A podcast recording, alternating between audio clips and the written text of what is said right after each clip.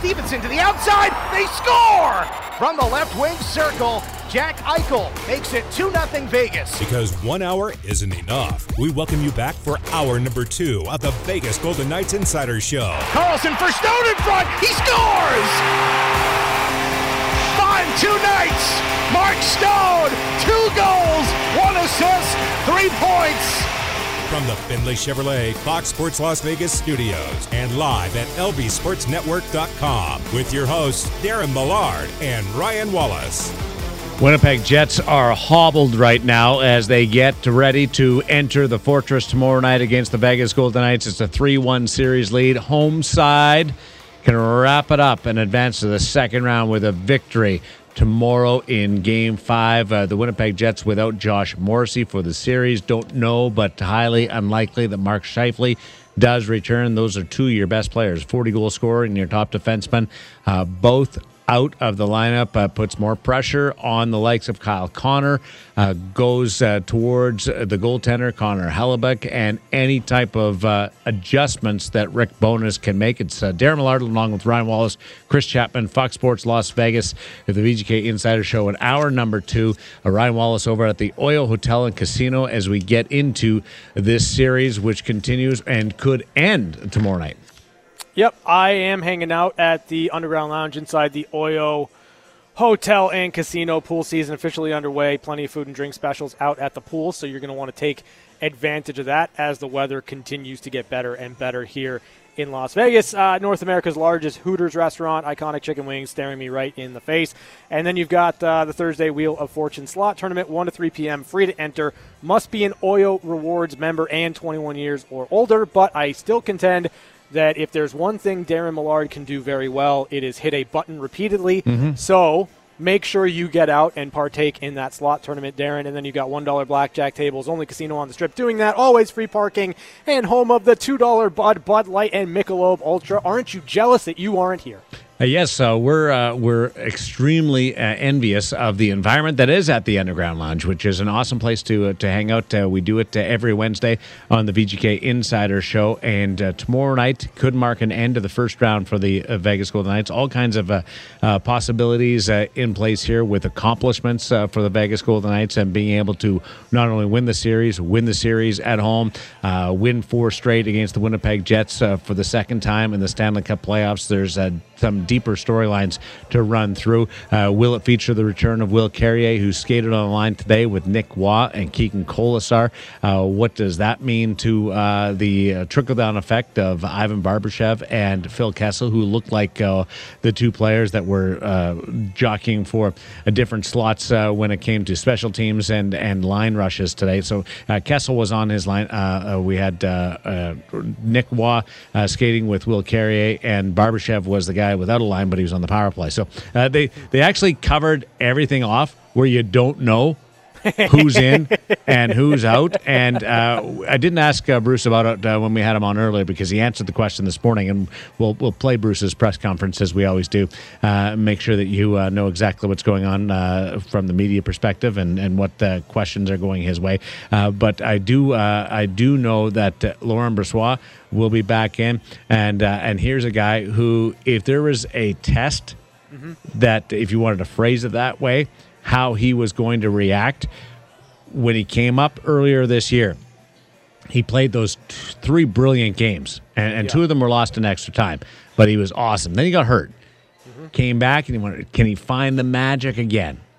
And he did, and didn't have a loss in regulation in his 10 starts during the regular season. 7-0-3.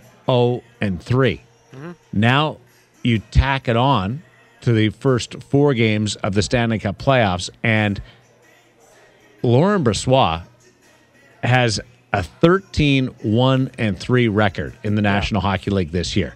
Yeah. You're starting to get into some rarefied air when it comes to goaltending performances. He's been excellent. He really has. And, you know, again, I think that there were question marks for the Golden Knights going into the playoffs. You know, we kind of talked about it, and we had a fun conversation about, you know, you get to the end, Conn Smythe Trophy, all that. Could a goaltender win it from the Golden Knights? I say yes. But, you know, we were early, sure, but Laurent Brossoit has played every single minute for the Vegas Golden Knights. He's given Bruce Cassidy and this team every save that they've needed, and maybe even a couple that they, you know, you don't expect to make the save on, but he's been there. And I think for Laurent, like, his confidence continues to grow. He's not going to get too high or too low. He's super even keel.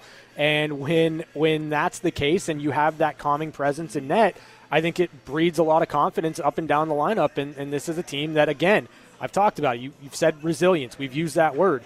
No matter what the situation is, they're not rattled, and I think a lot of that has to do with the confidence they have in their netminder. Now, when you talk about goaltenders and attributes, Logan Thompson is athletic. Yeah. Also catches with the wrong hand, but I don't hold that against him. He'll hear about that too, and he'll say something to me, and we'll have a back and forth on it. It's awesome. I love my sparring with Logan, and the different exchanges that we have. Jonathan Quick is extremely flexible, yeah, and adventurous on the ice. Like, you never know what's going to happen. He creates a different position within a position. Aiden Hill is composed with an ability to react to a scenario. So he's a blocker, more of a blocking style, but has shown an ability to be responsive in situations, and quite honestly, more reflex-driven or reactive or athletic than I thought at the start of the year. Really impressed me with that. What is Logan Thompson's description if you're going to type him into the computer and Wikipedia pops up and this is the description of Logan Thompson? Laurent Brossoit, you mean? Sorry, yes. Okay, I feel like he is maybe leaning a little bit more toward a descriptor that you have for Aiden Hill, right? Like, I think that Laurent is composed in his movement. I think that he reads and reacts to plays. I don't view him as a goaltender that gets out of position too much where he's got to make an unbelievably athletic save, even though he has shown in those moments where he's needed it. Think that game against the Dallas Stars, reaching around, windmill, backhand, gets the save. I think that it's more about just kind of reading and reacting to the play in front of him and being in position where he's supposed to be, and that leads to a lot of the saves that he makes. Controlled. Yeah. That's what Laurent Brossoit is, controlled. And that's between the ears, which you can tell with his response to the five-period game, which is double overtime, the other night when Winnipeg ties it late. You couldn't tell was he on the leading team, the team that just tied it, which club was he on when that situation occurred. He is in the right spot. He's never outside the crease. He's never diving back. The play against Dallas that you reference, It's a really interesting save, because it was one of the top stops of the year in the league. Yeah. But it's quite honestly a one-off. He doesn't do that ever. He's never in a position to do that. Sure. And one of the great descriptions of goaltending that you'll hear from different coaches is, when you have to make a spectacular save, it's great, but it means you're out of position. Right. And I've had this conversation with the Vegas goaltenders about that. It's nice. It's fun. It makes everybody feel good. But the less you're doing that doesn't mean you're not playing well. It means you're more in the right spot all the time.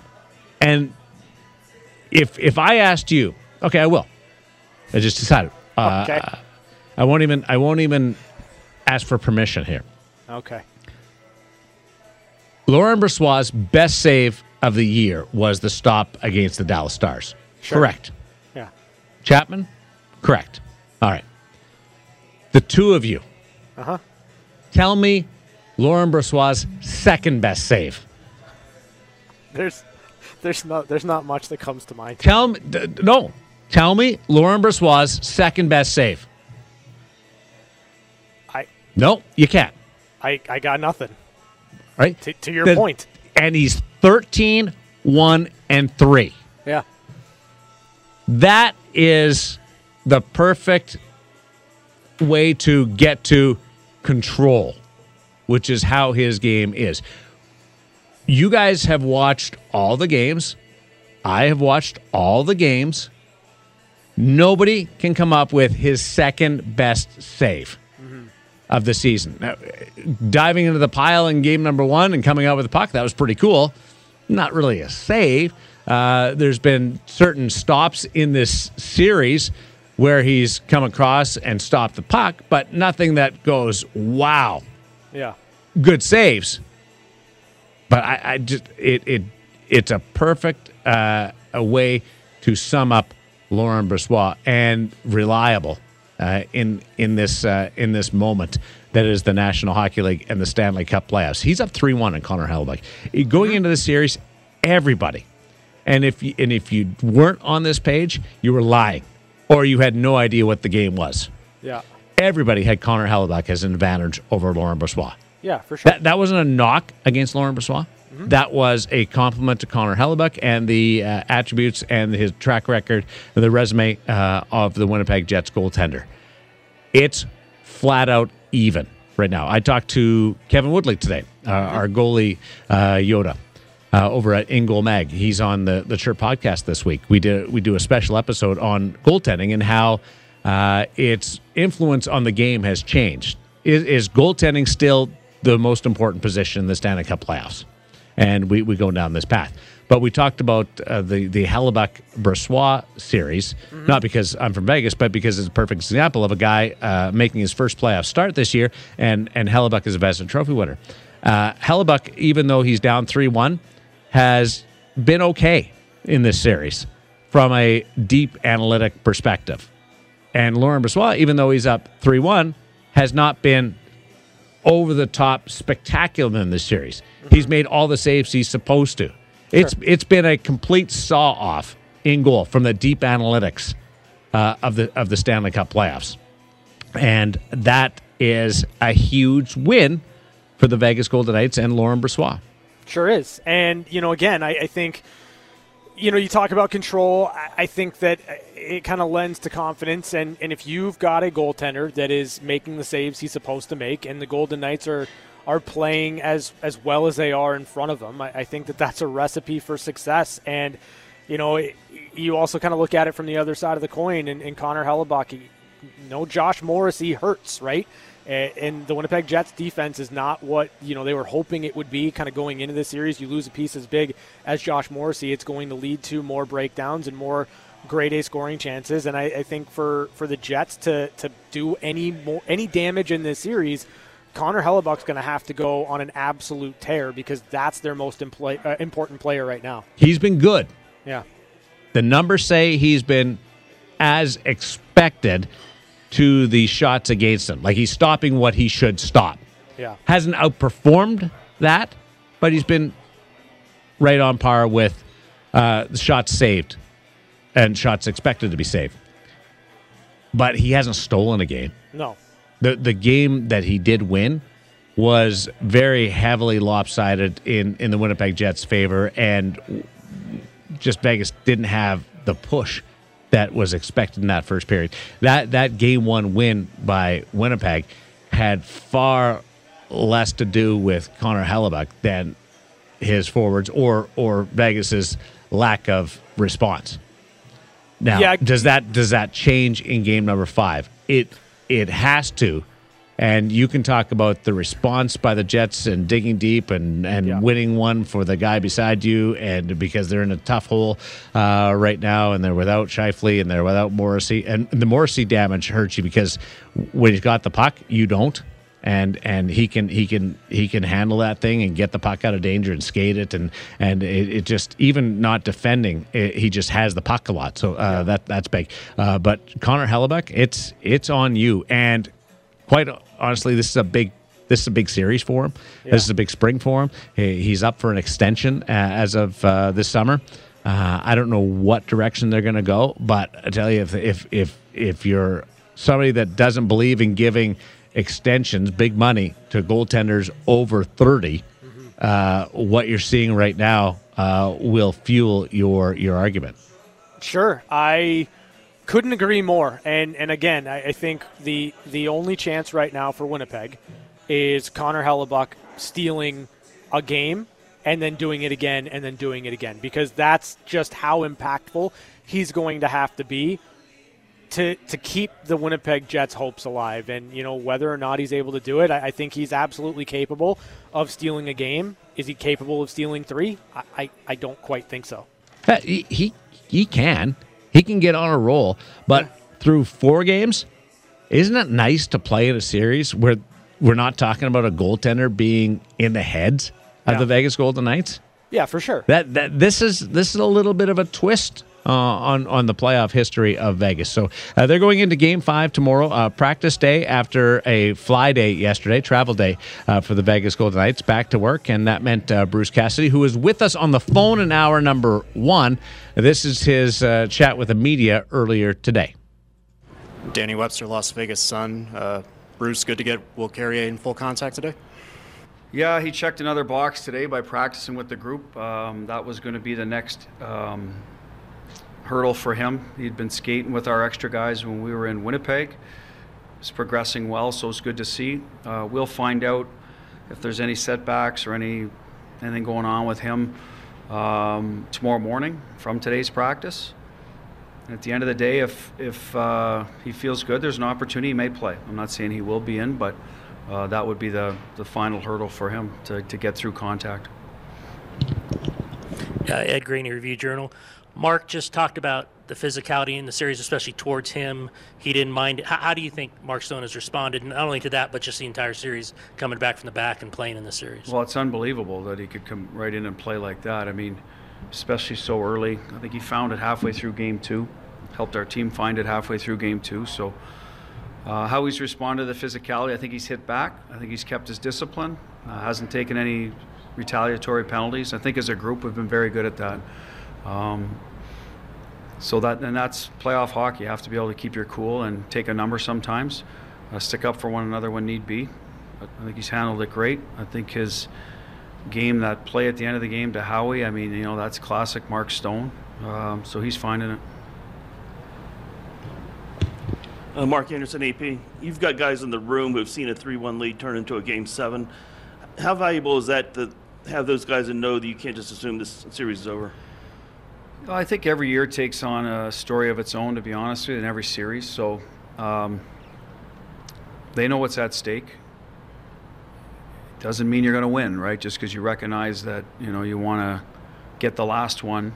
I mean, they've got some proud people over there too, that good hockey players. The games have been close, so we're not sort of thinking ahead at all here. We got a game to play. We have to keep building our game. I thought our defensive part of our game in Game 4 was excellent in terms of what we gave up. We've got to keep building that part of our game, especially when they subtract a few of their difference makers on offense. It makes it harder for them to score typically, so we've got to stick with that. But we got veteran group in there. Again, they know what's at stake. We saw a game last night. Carolina had a chance, didn't get it done. There'll be other teams that'll have a chance, so it's never easy. Bruce, Dave Gosher with the Golden Knights. You mentioned earlier in the playoffs, I think the phrase you used was breaking a team's spirit in a series. Up 3-1, how do you do that? Well, part of it is you go win two games in their building, right? That should be the beginning of that process. Whether that happens or not, you cannot write that story till the series is over.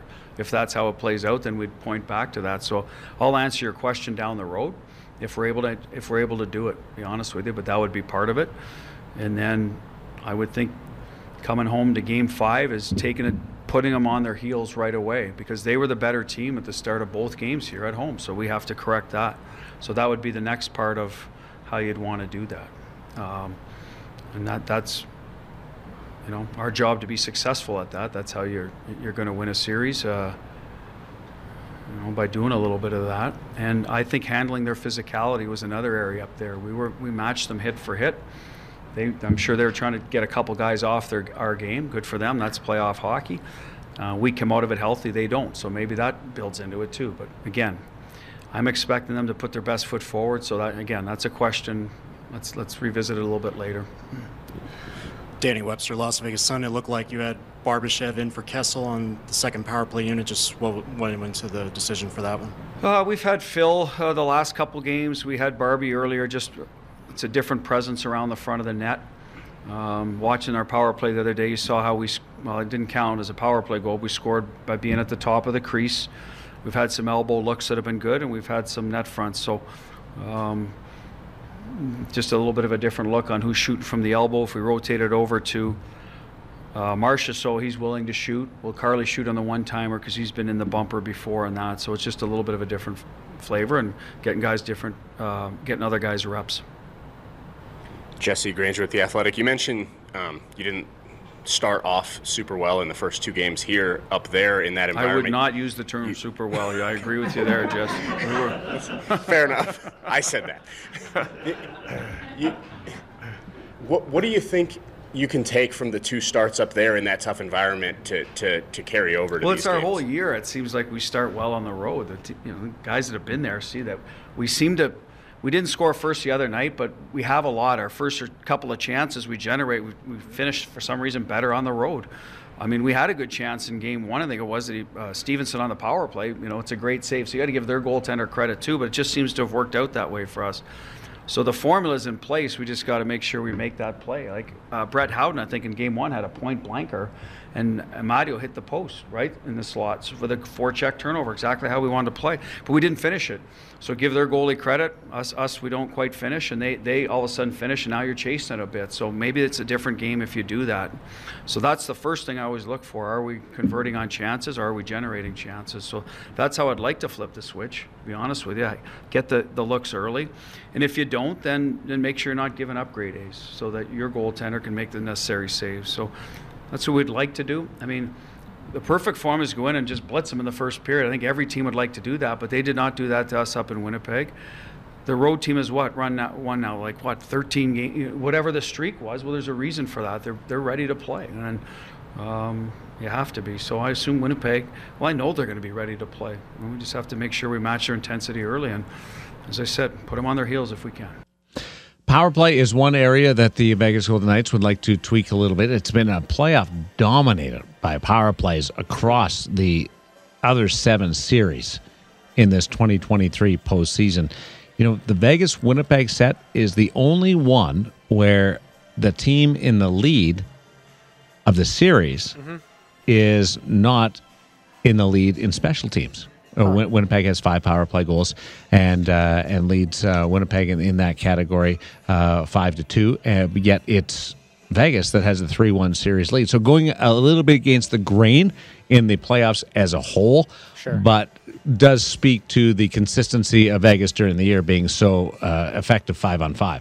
Yeah, and you know, you look at the numbers and the raw data, right? It's 5-2 in favor of the Winnipeg Jets, but you look at the first power play goal that Winnipeg scored in this series. It was garbage time, Adam Lowry. That was their first power play goal, so you can chuck that one out. That's 4-2. And then you look at the William Karlsson one. I know it's not recognized as a power play goal, but it happens 3-4 seconds after the power play expires. It was certainly a goal that was propped up by the power play for the Golden Knights. So it's really, if you look at it through 4 games, kind of a 4-3 situation. It's closer than you would appear, but I think it kind of speaks to the Golden Knights' ability to score in other situations, and certainly at 5-on-5, I think that they've been a team that has found their game and done a lot of damage. Vegas Golden Knights on the home and the road side of things, they split at home, so 1-on-1, great atmosphere. Winnipeg, home road side of things, they have one win on the road, the only win on the road, and that crazy cool environment that is the whiteout in Winnipeg. They dropped both games. I'm starting to wonder about home ice, and you can see it in some of the traits across these National Hockey League playoffs this year. And I'm never going to be one to say you don't want home ice in Game 7. But the first 6 games, I'm not sure how influential it really is on the result. I don't think you look at it as having much of an impact, to be honest with you. Like, you know, you look at New Jersey and the Rangers, like the Devils and the Rangers, we haven't had a home team win a game yet in that series. Now, Do you still want home ice advantage in Game 7? Absolutely. You still want to lean on your crowd. You still want to have that that type of atmosphere kind of pushing you in the right direction. But I think right now in today's NHL, there's so many really good players on every single team that I think matchups are a little bit less important because there's so many guys that can impact the game in a positive way that I don't know that home ice advantage really means all that much beyond a do-or-die situation in Game 7. So I'll further this conversation, and I'll loop it back to the discussion I had with Ray Ferraro on the Chirp about if he could, he would open on the road, whether he was the favorite or not. Mm-hmm. He would open the road. Yeah. How many, now that you've seen this year's postseason, how many of the higher seeds, the teams that opened at home, would have realistically decided to go with a 2-3-1-1 series where you still get Game 7 at home if it goes that far, but you play the first two games on the road? I think the Edmonton Oilers would have been okay with that. So Edmonton? Yeah. Vegas would have been, for sure. Yep. Along that way. Dallas, Minnesota. Would Dallas have done it? I don't know. I don't think so. I don't think, like, they're fine. They drop a game on home ice. I think Colorado would have. Probably because you have the ability to blow the, like, to take the wind completely out of the sails of the Seattle Kraken if you go in there and beat them, split with them coming back home. So yeah, Colorado, I would say probably. I think New Jersey would have been fine with a 2-3-2. Yeah. Oh yeah, 2-3-1-1. 2-3-1, even better. Yeah. Because you got to have the 1-1 at the end for Game 7. Make things even out, yeah. I don't want to speak for Toronto, but Toronto would have. Just to avoid what they went through in dropping that first game. Yeah. And all of that drama. Carolina doesn't care where they play. Yeah, it doesn't matter. And Boston doesn't care where they play. Doesn't matter for them. So I think there's something. Everybody would take Game 7 at home. Yeah. But to start a series, I think it's kind of favors the road team. I agree. To start. I would, if there were a situation, if it was 2-3-1-1, I think that as a higher seed, you'd take that all day long because you have an opportunity to go up there, steal one, and then you just got to find your game on home ice. It takes a lot of the pressure off of that first home game in the series, and you still have the opportunity to play Game 7 on home ice. I think it's probably the best case scenario for a higher seed in a game in a best of 7.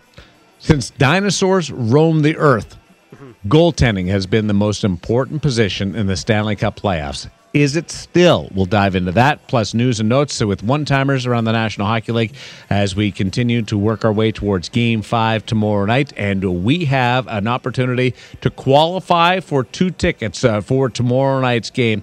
If you call 702-876-1340 right now and be caller number 9, you will qualify for to be in the draw for the 2 tickets, and you will instantly win. What do they win, Johnny?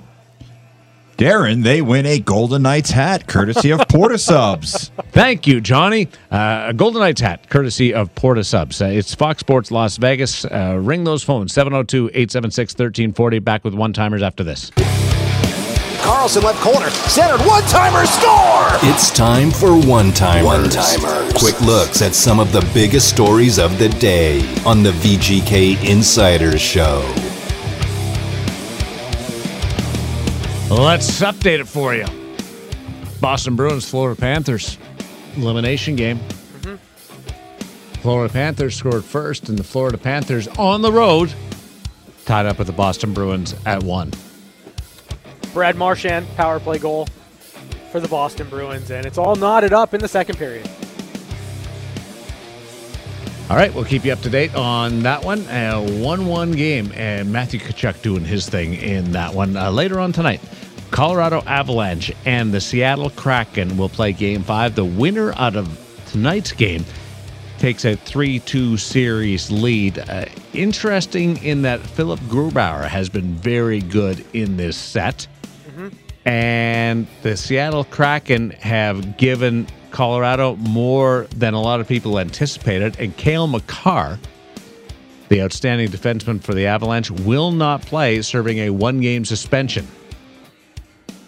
It is a massive opportunity for the Seattle Kraken to apply a lot of pressure to a Colorado Avalanche team who won the Stanley Cup last year and has battled injuries all season long. This is the opportunity for the Seattle Kraken. No Cale Makar. You have to, if you have designs about being a team that can win in the playoffs, you have to take advantage of this game. What did you think of the play that led to Cale Makar's penalty?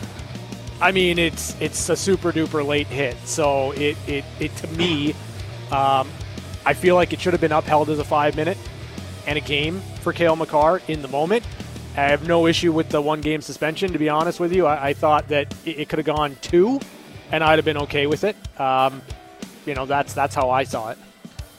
I just thought it was strange that it was initially called a 5-minute major. Yeah. Then it was taken back to a 2-minute penalty. Yeah. And then subsequently, it was deemed to be suspension-worthy. Right. Somebody missed something in there. They actually got it right at the start. Yep. Took it away. And that 5-minute major that could have been, could have been telling at the time of that game. Like it was they're like, oh, it was a 1-0 game at the time. Yeah, I'm right there with you. I think that, you know, to me, it probably was worth a game and another. Like the 5-minute major, game misconduct, and one-game suspension, I think is about right. I don't know why it was dropped back down to a 2. But, you know, again, for the Seattle Kraken, this is an opportunity in the series to push Colorado to the brink of elimination. You have to take advantage of that if you're Seattle. Would you rather... and this is a hypothetical, would you rather have had the 5-minute major and Makar being tossed out of the game in game 4? Or would you, because it was early in the first period of that hit, and Seattle was already up 1-0. Would you rather have had that or had allowed Makar to continue the way they did and then have Makar out in game number 2? Because I'm convinced if he would have been tossed out of game 4, he wouldn't have been suspended because there was enough time left in that game that would have been deemed as his one-game suspension. I think it works out better this way, obviously, because the Seattle Kraken won game 4. Yeah, right? I know, but you got to take that out of the equation. Like, what do you think they would have said at the time? I think they would have said, see you, Makar. Goodbye. We've got the lead already. We'll take the 5-minute major, which is huge, and no Makar for the rest of the game. We'll take our chances with that. Yeah, in the moment, you're probably right. I think this is certainly a bigger advantage for Seattle based on the fact that they were able to win Game 4, and now they have a Cale Makar-less Colorado Avalanche in Game 5. But no, at the time, you're probably sitting there thinking, okay, get him out of the game. We have a 5-minute major to try to really put this one away and maybe turn it into a no-doubter. Joe Pavelski, he is a possibility for game number 6 of the series between Dallas and the Minnesota Wild. That series has changed a little bit. Kevin Woodley said today, it's like everybody's playing catch-up on the goaltending front to that wild opening game of the series. And now they're finding their footing, but Jake Ottinger's been great the last couple of games. Pavelski could be back. This could be big trouble for the Minnesota Wild. It leads me into my big question. Is goaltending still the most important position in the Stanley Cup playoffs? Part of me wants to say yes, but another part of me wants to say no. Like, I don't know. It's so hard to say. Like, do I believe the Dallas Stars are a better team and more equipped to win in the playoffs because they have Jake Ottinger? Yeah, absolutely. But do I look at the Golden Knights and how they're built and say that this is a team that can win any series because of how deep they are up front and how well they play defensively, and if they're getting the saves they're supposed to be getting, they're going to win hockey games? Yeah, I do. So I'm kind of torn on this. I'd probably lean a little bit more like 60-40 to yes, goaltending is still the most important position in terms of Stanley Cup playoffs and aspirations to win the Cup, but it's pretty close to a toss-up for me. Yeah, you look at Andre Vasilevsky, and that was pretty pivotal to those Tampa Bay Lightning Cups, but Matt Murray and Darcy Kemper on either sides of it, that speaks against it. Like, I want to say goaltending is the most important position because it always has been.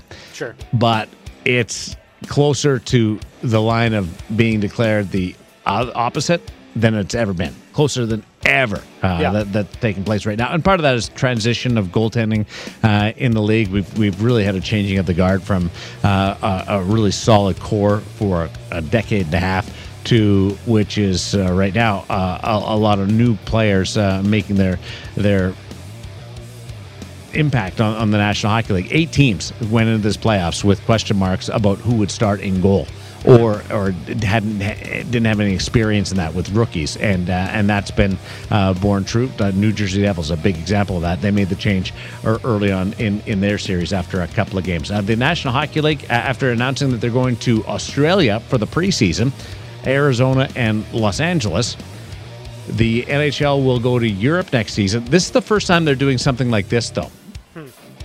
Europe and the Global Series next year in Sweden. There's 4 teams going. Detroit, Minnesota, Ottawa, and Toronto will all go, and they're going to play a 4-day round robin in that set in Stockholm. So that's pretty cool. I like that more than just 2 teams going over and playing a couple of games. Yeah, I love this. 4 teams and playing a little bit of a round robin with the Global Series. And Sweden has a big hand in all 4 of those clubs. Yeah, that is interesting. That's a different wrinkle for sure, and you know, you add a little spice to it. I'm good with it. I think it's awesome.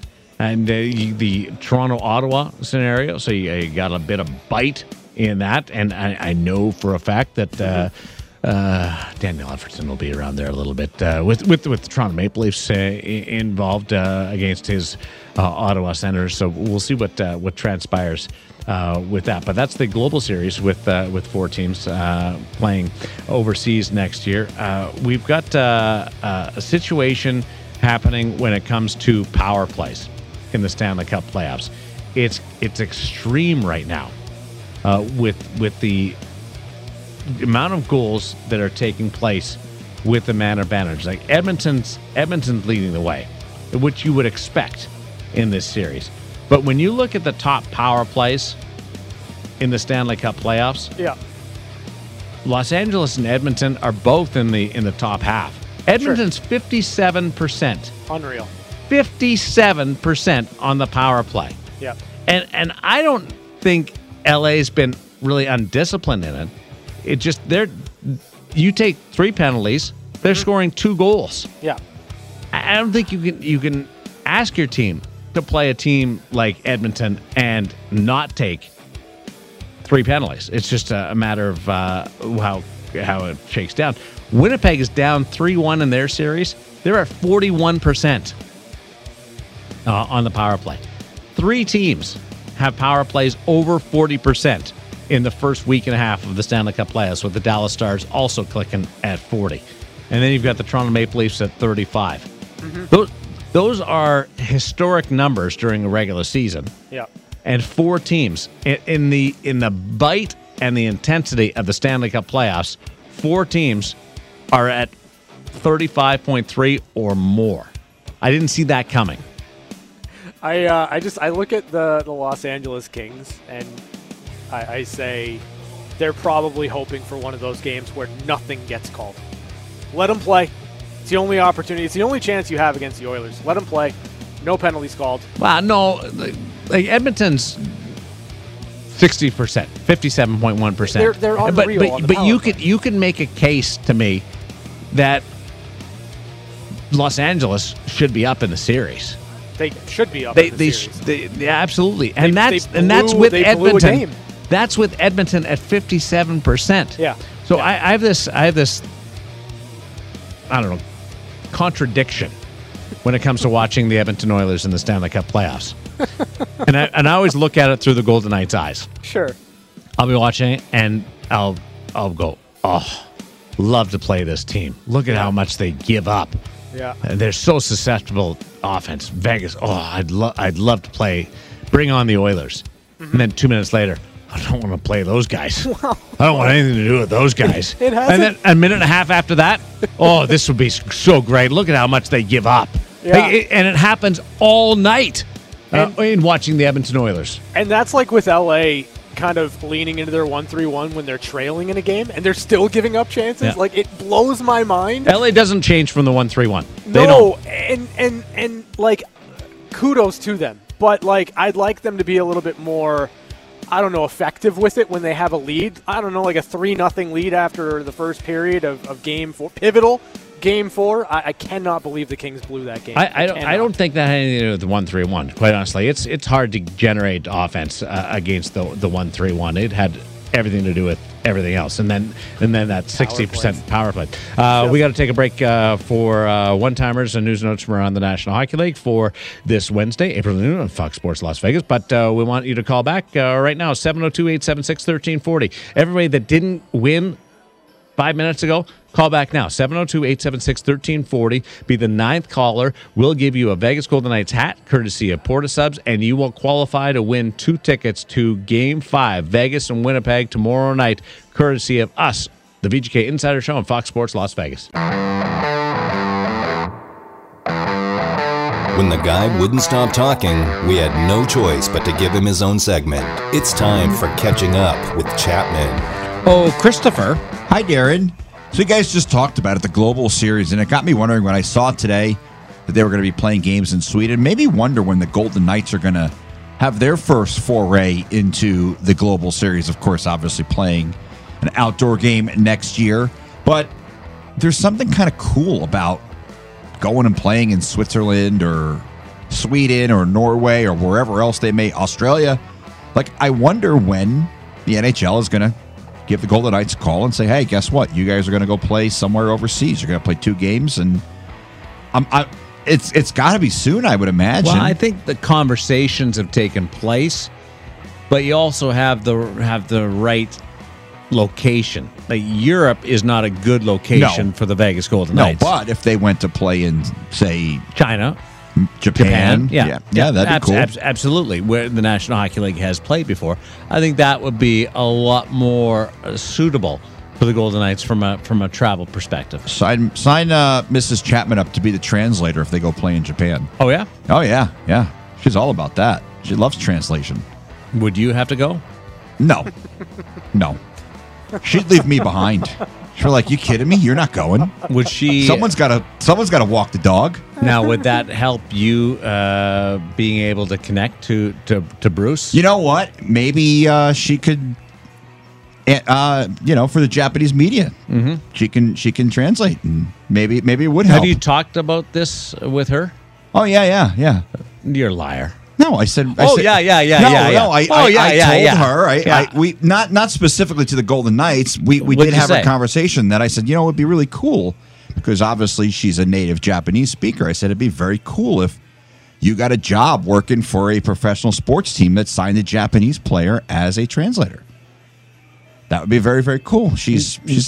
I'm sure it would help your relationship if that team was located in Vegas. Well, there's only a handful of teams. It actually might help. Yeah, good point.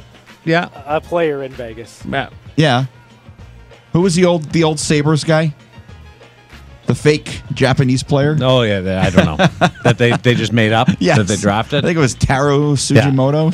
Yeah, that was pretty good. Now you're asking questions and you're answering them. What is that? Oh, yeah, that's what it was. That sounds smart, I am. This has been a fun show. Thanks for Bruce Cassidy for stopping by twice, really, on the press conference side this morning, and then with the call today. Bruce from Summerlin. That was fun to hang out with him a little bit and get that side of it. And tonight we look towards Game 5 on the Western Conference playoff picture. Vegas can eliminate Winnipeg, and we will be at the Fortress tomorrow, 4:00. Remember, Frank Sinatra down to 1 lane each way tomorrow night.